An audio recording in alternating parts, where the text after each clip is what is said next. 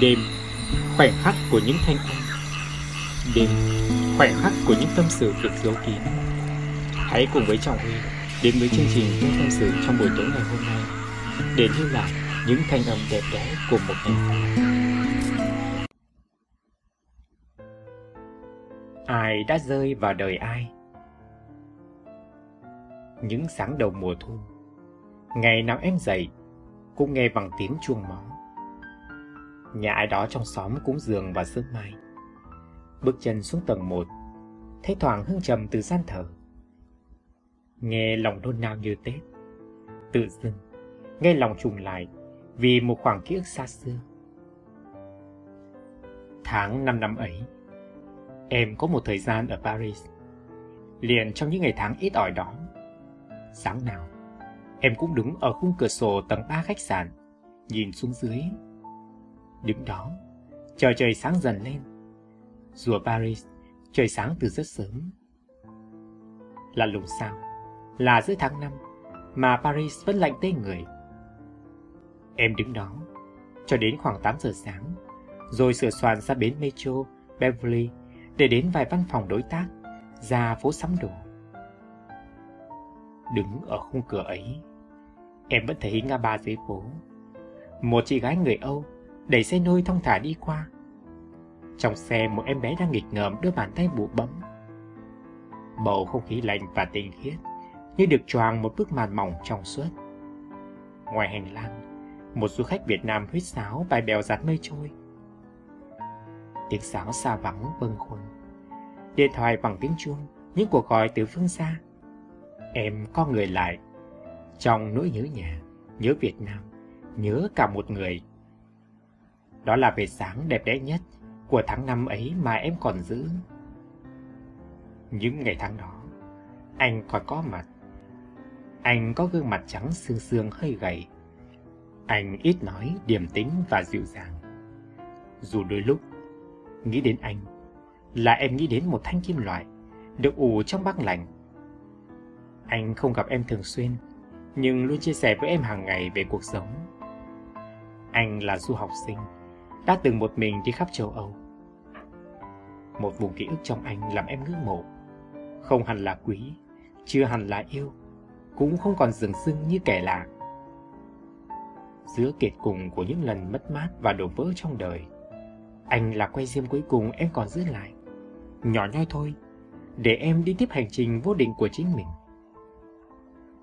Em đã đi qua châu Âu Trong chiếc áo lông vũ của anh đã chìm vào giấc ngủ trên máy bay, Vắt qua những múi giờ trong sắc áo đỏ thắm.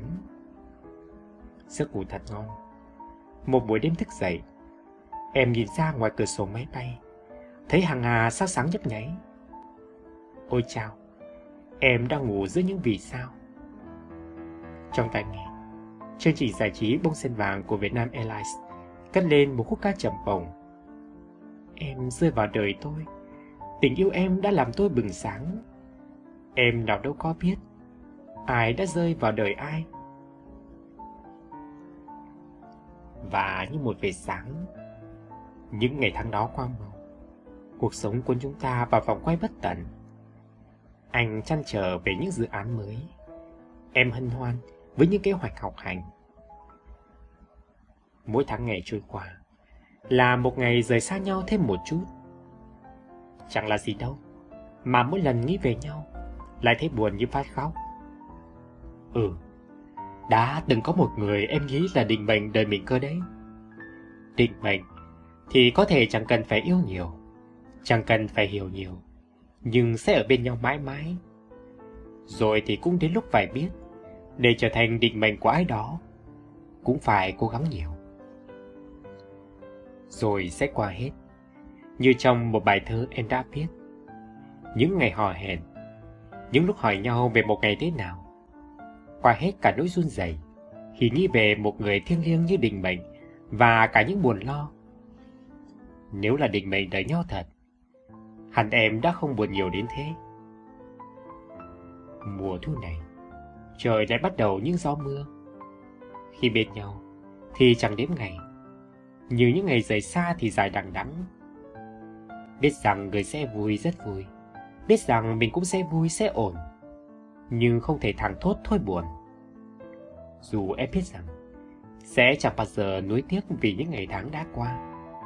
Vì dẫu sao, giữa chúng ta cũng đã từng là những ngày rất vui. hủy kết bạn trên Facebook, xóa số điện thoại, xóa hàng nghìn tin nhắn, xóa hết những ảnh đã share cùng nhau trong những ngày ở xa lẫn bề gần. Nhưng từ trong sâu thẳm trái tim mình, em vẫn mong người hạnh phúc. Đã hết đoạn đường quá giang với anh rồi. Em cũng thôi băn khoăn vì những điều chưa hiểu. Chỉ có những sớm mai thức dậy, ngần ngơ tự hỏi, phải chăng mình đã có một về sáng đẹp đẽ nhường ấy? Nỗi buồn mơ hồ, niềm vui lại càng mơ hồ hơn nữa. Phải chăng đâu đó vẫn có người đang đợi riêng hai chúng ta?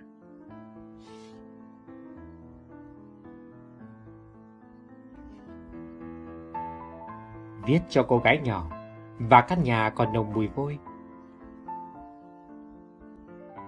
Em gái nhỏ kém tôi 10 tuổi. Em gái nhỏ dạo này hay hỏi tôi tỷ tỷ thứ chuyện trên trời dưới đất. Dạo gần đây, em không hay hỏi tôi như trước nữa. Đã không còn là một cô bé vô tư, có thể huyên thuyên về vô số thứ trên đời. Em có vẻ hoang mang về một điều gì đó, hình như là tình yêu chi này, có nên yêu một ai đó, một người từng xa lạ và hiện em vẫn còn cảm giác hơi lạ lẫm với em không hả chị? Em gái nhỏ hỏi tôi trong một buổi tối đầu hạ. Giống như tôi cùng một ngày chưa xa, trước thế tình cảm chưa từng bắt gặp. Quả thật, ai cũng có chút bối rối. Tôi chưa trả lời em ngay. Thay vào đó tôi hỏi, em đã từng viết bài luận về House và hôm trưa. Ngày trước, khi học tiếng Anh trong một trung tâm ngoại ngữ, chúng tôi từng hay phải viết những bài luận như thế. Tôi cũng không rõ mình đã viết những gì trong bài luận của mình. Chỉ nhớ đại ý, hình như tôi đã viết. House thì ta có nhiều, nhưng home thì chỉ có một. House là nơi ta nghỉ lại và dừng chân. Còn home là nơi trái tim ta thuộc về và cảm thấy bình an, ấm áp. Trong suốt những năm tháng đầu đời, tôi đã ở trò nhiều nơi, đổi thay không biết qua bao căn nhà. Nhưng cảm giác bình an và ấm áp ấy tôi chỉ có thể tìm thấy được khi bước vào ngôi nhà quen thuộc của bố mẹ. Cũng giống như bố tôi, mỗi lần đi công tác, phải ở khách sạn hay nhà nghỉ ông đều trằn trọc. Tất cả cũng chỉ vì lại nhà. Một căn nhà, có vai trò quan trọng thế đấy. Vì vậy, nếu em phải lựa chọn một ai đó để cười tròn trái tim, em hãy chọn người nào mang lại cho em cảm giác ấy. Cảm giác được trở về với hôm chứ không phải với house. Một ai đó sẽ là cửa, là nhà, là nơi ta sẵn sàng và mong mỏi trở về sau mỗi chuyến đi xa. Ta có thể cầu có, cầu nhậu và xấu xí đủ đường, nhưng nơi đó vẫn dòng lòng ôm ấp và che chở ta. Như hôm ý em ạ, à, người đó sẽ chẳng có nhiều, và khi người ấy xuất hiện, thì cũng không thể vội vàng để yêu thương được đâu. Vì như những ngôi nhà mới, sẽ cần rất nhiều thời gian để có hơi ấm. Mà em biết hơi ấm bắt nguồn từ đâu không? Từ những kỷ niệm hiện hình và chất chồng qua tháng ngày. Một ngôi nhà không có kỷ niệm là một ngôi nhà không có nhiều hơi ấm. Như khi em ngồi ở đó, nhưng không thể thấy ở góc này hay góc khác. Hình ảnh mẹ ngồi cặm cụi dạy em những con chữ đầu đời. Bố ngồi làm cho em món đồ chơi nhỏ xinh hay đại loại thế. Tình yêu em dành cho ngôi nhà thân thương cũng vậy. Đó là thứ tình cảm chân thành và bền lâu, lấn dần qua tháng ngày. Cho đến khi, dù vì lý do nào, em cũng không đành lòng từ bỏ và sẽ nhớ thắt lòng mỗi lần rời xa. Những tình yêu có thật trong đời luôn như thế. Nên cô gái nhỏ ạ, à, nếu em chưa có được câu trả lời, em hãy nhắm mắt lại và cảm nhận Em đã tìm được cảm giác ấm áp và thân thuộc ấy chưa? Như khi bước vào ngôi nhà yêu dấu và thấy hiện hình bao gương mặt thân quen. Thứ hương thơm từ ký ức, từ những năm tháng gần gũi, cùng sẻ chia, cùng chung sống với những người thân yêu tỏa lan khắp những ngóc ngách của ngôi nhà. Nếu chưa cảm nhận được, thì hãy kiên nhẫn và thương yêu nhiều hơn nữa em nhé. Một tình yêu mới mẻ, cũng như một ngôi nhà còn đồng mùi vôi, cần bao kỷ niệm để ấp đầy hơi ấm. Cứ vững tin em nhé, vì sẽ luôn đủ đầy hơi ấm cho những trái tim biết yêu và sống chân thành. Người em cần, người cần em. Số 1 Đối thoại 01 Lâu lắm rồi, người ấy mới gọi điện. Vẫn là cái số ấy, cái tên ấy, và em thì giật mình từng chút một. Chưa bao giờ, cuộc gọi từ người ấy báo hiệu những câu chuyện vui. Câu chuyện thường sẽ là Anh bị say, anh ốm, anh hết tiền. Dù anh hơn em mấy tuổi, bão tố phong ba đã từng. Em chẳng là gì cả. Nhưng với anh, em sao giống thân Tùng Bách, mà em sợ thế vô cùng. Và lần này thì, cái tay anh đau, không sao cử động được. Anh đang nằm viện, mai em vào với anh. Em lúc đó đang bấn loạn với đầy thứ có tên lẫn không tên, cộng dồn cả những lần ấm ức trước. Giọng có vẻ hơi gắt. Em bận lắm, mà em cũng có là gì của anh đâu. Bận. Cái bận của em còn quan trọng hơn cái tay đau của anh à? Ừ thôi, anh hiểu. Chỉ hai từ anh hiểu, và tất cả lùi xa. Giá như anh hiểu ra sớm hơn. Số 2 Đối thoại 02 Gần nửa đêm, em mới mò lên mạng. Hồi tối, ông anh học cùng lớp dắt đi uống rượu. Rượu sơ chua nhẹ nhưng ngấm, men không nặng, nhưng uống nhiều nên cũng thành say. Về nhà mắt mở thao láo. Chưa kể hôm trước, vừa uống kháng sinh xong, chắc còn dư lượng vẫn còn. Lùi cùi vào Facebook bằng điện thoại. Em ngủ chưa? Dạo này sức khỏe thế nào? Là một người khác. Câu hỏi ấm sực giữa đông bắt đầu giá lạnh. Em bắt đầu kể lại một hồi. Dạo này em hơi ốm. Mà này anh biết không, em vừa đi uống sơ chu về. Hôm nay cũng thấy ngon. Bắt đầu có vẻ làm nhảm rồi đấy. Sao dạo này, cứ gặp em trên mạng là lại thấy em ốm hoặc đi ăn uống đâu đó về thế nhỉ? Câu hỏi không hẳn là thắc mắc, bực bội hay một điều gì đó tương tự. Nếu cần một ai đó để gọi những lúc say, cục đầu vào vai khóc những khi buồn, hay ngủ vùi trên sofa của nhà người ấy vào những ngày đêm mệt mỏi, thì chắc chắn chỉ có thể là người này. Phim Hàn Quốc hay có hình ảnh những chàng trai lính cứu hỏa, cần là có gọi là thấy. Dù không định hô biến một ai đó, nhưng người này có vẻ đúng là lính cứu hỏa em cần. Dù giữa hai đứa tuyệt đối không phải là một tình yêu. Gần một năm trước, sau một sự kiện đáng thất vọng của công ty, con bé nhận được những comment không tốt. Ngơ ngác, luống cuống, hốt hoảng vì không hiểu mình đã làm gì nên nỗi. Em gọi đến cho người này. Anh ơi, em đã làm nên tội. Không phải là tiếng cười hay lời an ủi ở đầu dây bên kia như con bé nghĩ. Đáp lại, chỉ là sự yên lặng đầy thấu hiểu. Và từ giây phút đó, có một người đã hiểu khóc yên lặng này sẽ có một biến đời nào đó trong cuộc đời mình mãi thôi. Số 3 Ở lại nơi này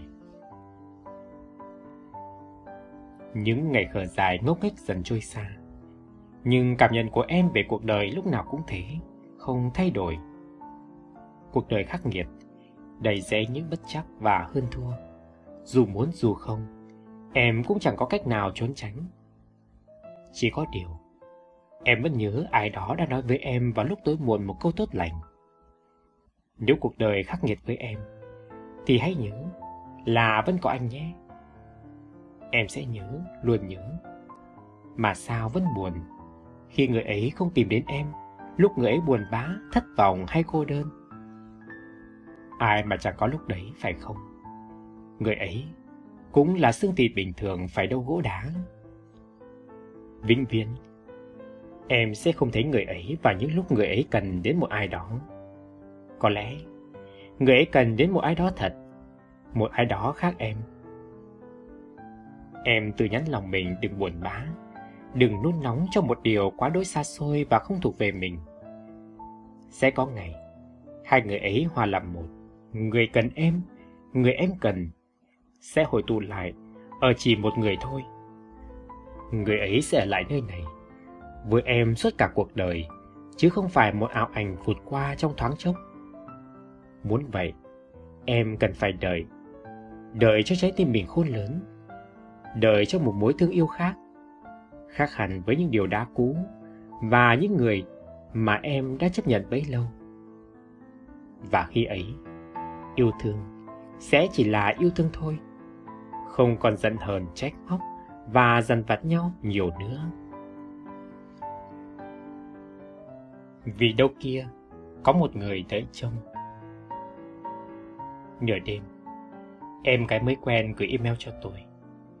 Em mới chia tay người yêu. Em còn buồn và đã lang thang trên mạng. Em vào WordPress của chị và đọc hết những bài viết, xem hết những tấm ảnh chị up lên. Em thích cuộc sống của chị, rộn rã, tươi vui, rực rỡ sắc màu.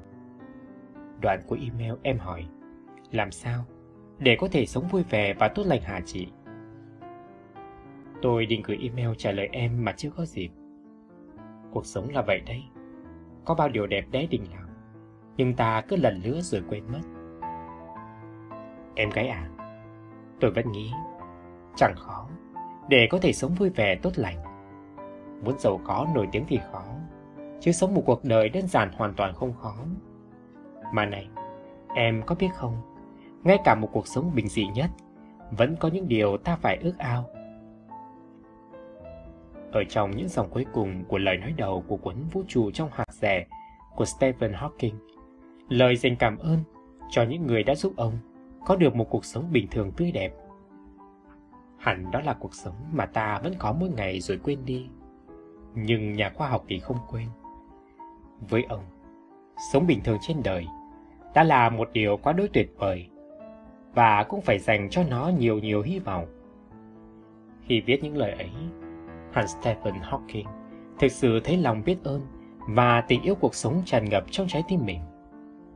Em nhỉ, em muốn sống vui vẻ, song đã bao giờ em thực sự dành cả trái tim mình cho cuộc sống này hay chưa? Người yêu tôi hay phản nàn vì tôi là một cô nàng phù phiếm và hay ăn cơm nhà vác tủ và hàng tổng.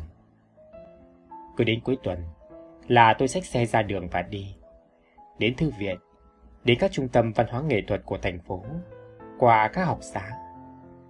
Anh ấy thích những cuối tuần yên ả, nắm tay nhau và dạp chiếu phim và để buổi sáng trôi qua trong những thước phim mới mẻ. Anh thích những buổi chiều lững thững cà phê ngắm phố. Anh ấy thích những cuối tuần biếng lười, thức khuya, ngủ muộn sáng ngủ nướng và nhắn tin cho nhau nguyên buổi sáng. Anh ấy và tôi, đó là hai thái cực hoàn toàn khác nhau, không cách nào xung hòa được. Những ngày sau chia tay tôi buồn nhiều, khóc cũng nhiều. Tôi không tìm thấy lý do để tiếp tục yêu đời, vì phần đời quan trọng nhất đã rời tôi mà đi mất. Cho đến hôm qua, tôi dọn lại nhà và mừng tường về quãng thời gian vài tháng sau chia tay.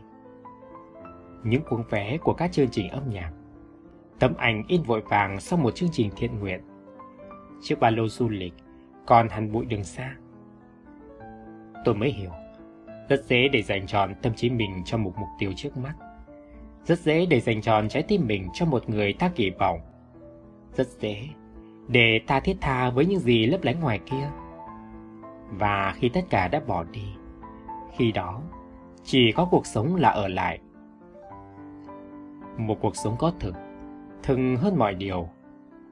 Có nỗi ngọt ngào và cả những đắng cay. Tôi nhớ câu nói của giáo sư Ngô Bảo Châu khi ông trả lời phỏng vấn của báo Tiền Phong rằng hạnh phúc nhất đối với tôi là cảm giác còn đang sống. Trong cái sống đó, có cả cái ngọt ngào và đắng cay. Mình phải biết là ngay cả cái đắng cay đó cũng nằm trong hạnh phúc. vì đó là cuộc sống. Ừ, là thế đấy em ạ. À.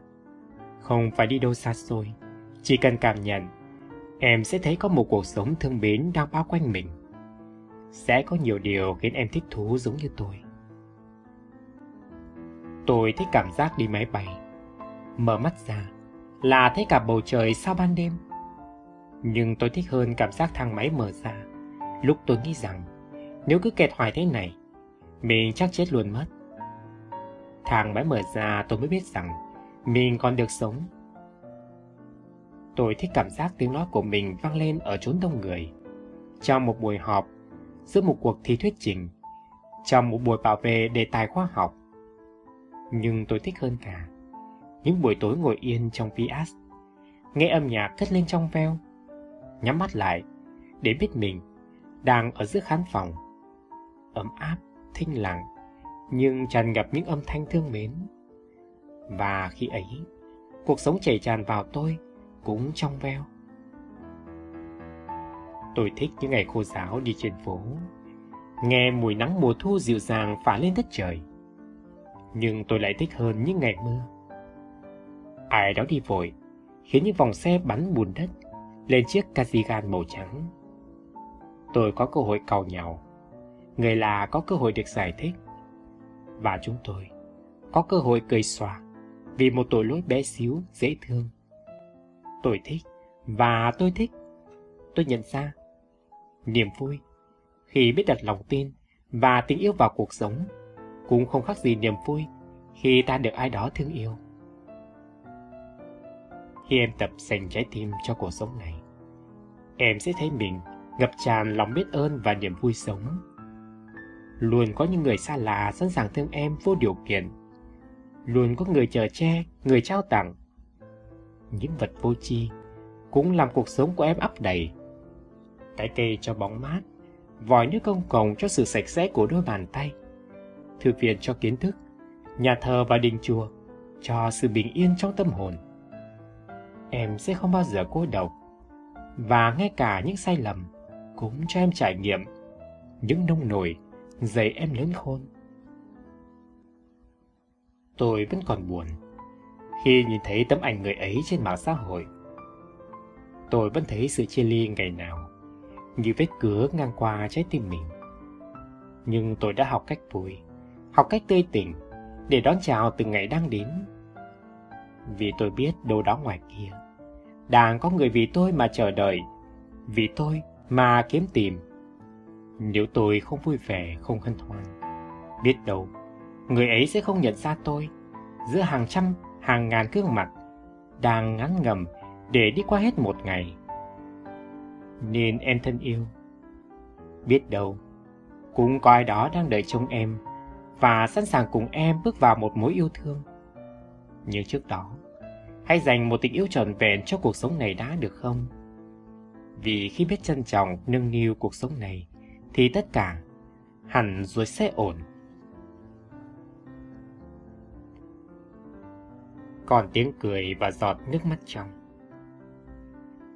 một Chạm đáy Hôm qua là một ngày khá dài. Nói theo ngôn ngữ của tuổi tin, thì tôi đang bị tụt mút đơn giản chỉ là để cương nghiên cứu đề tài của tôi, không được nhà trường chấp thuận.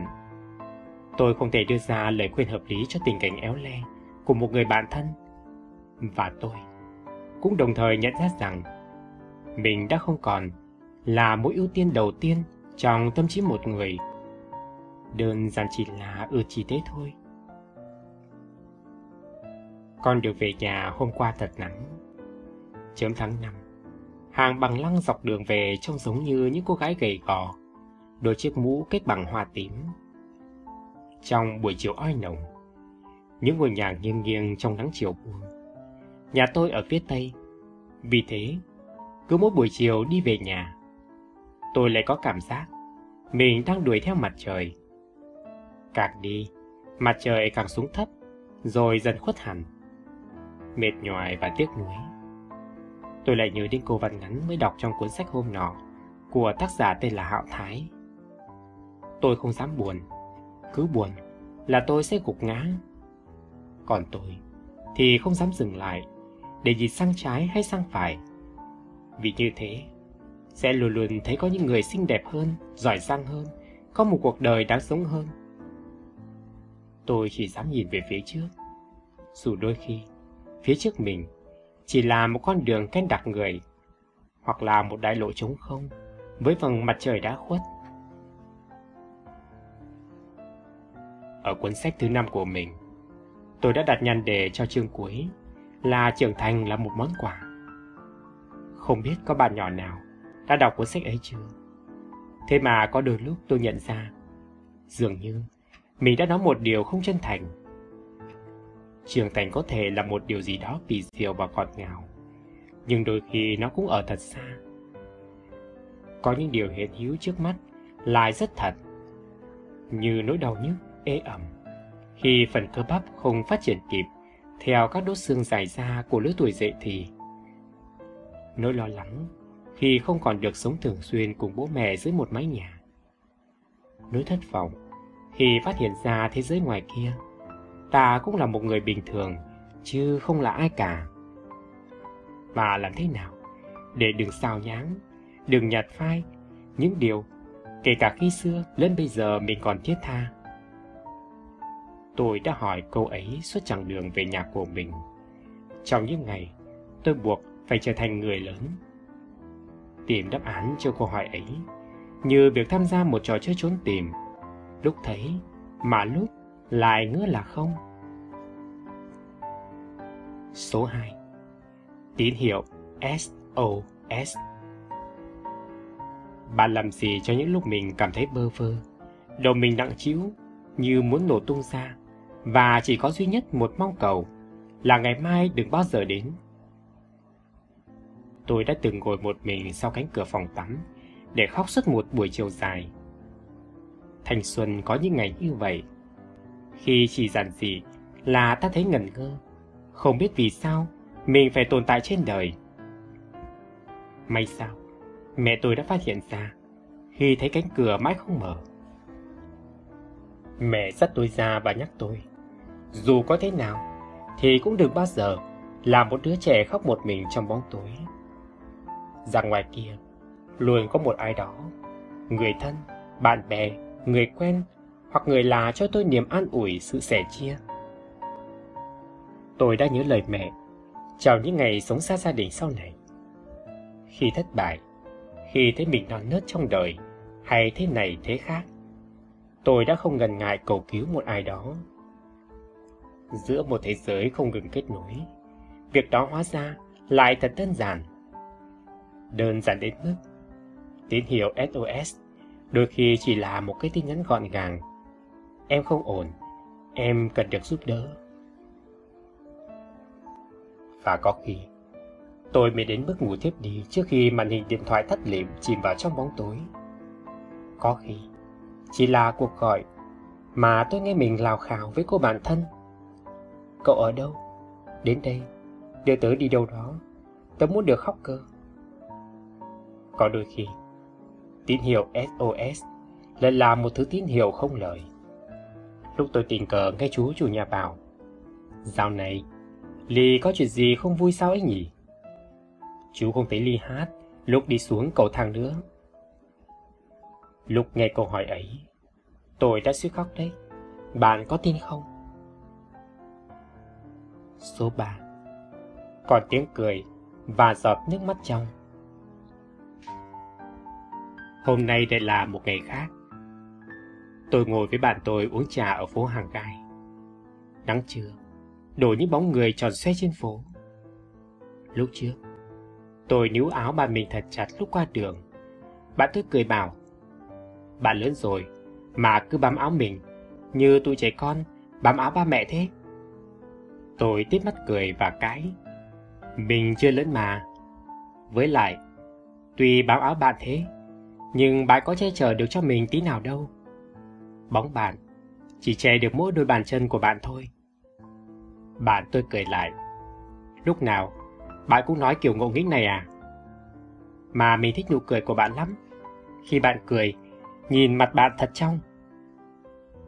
Tôi lại tít mắt cười lần nữa và hấp hãy nhìn theo một đám mây trắng bồng bềnh trôi về phương xa, trên nền trời phía sau nhà thờ. Lúc đấy tôi chẳng nghĩ gì, ngoài việc ước mong, giá như lúc nào, chúng tôi cũng thành thơi, nhẹ nhõm, y như một đám mây trắng xốp trên kia. Tuổi trẻ của tôi là gì nhỉ?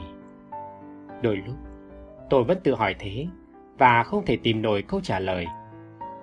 Tôi lục tìm trong ký ức để thấy lại nụ cười của mẹ. Lúc tôi nhảy cẫng lên hò hét. Còn đỗ đại học rồi.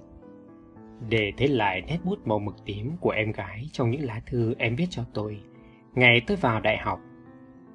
Để như còn nghe được tiếng cầu nhàu của thằng em trai. Vì tôi cứ thức khuya hoài. Còn là gì nữa nhỉ?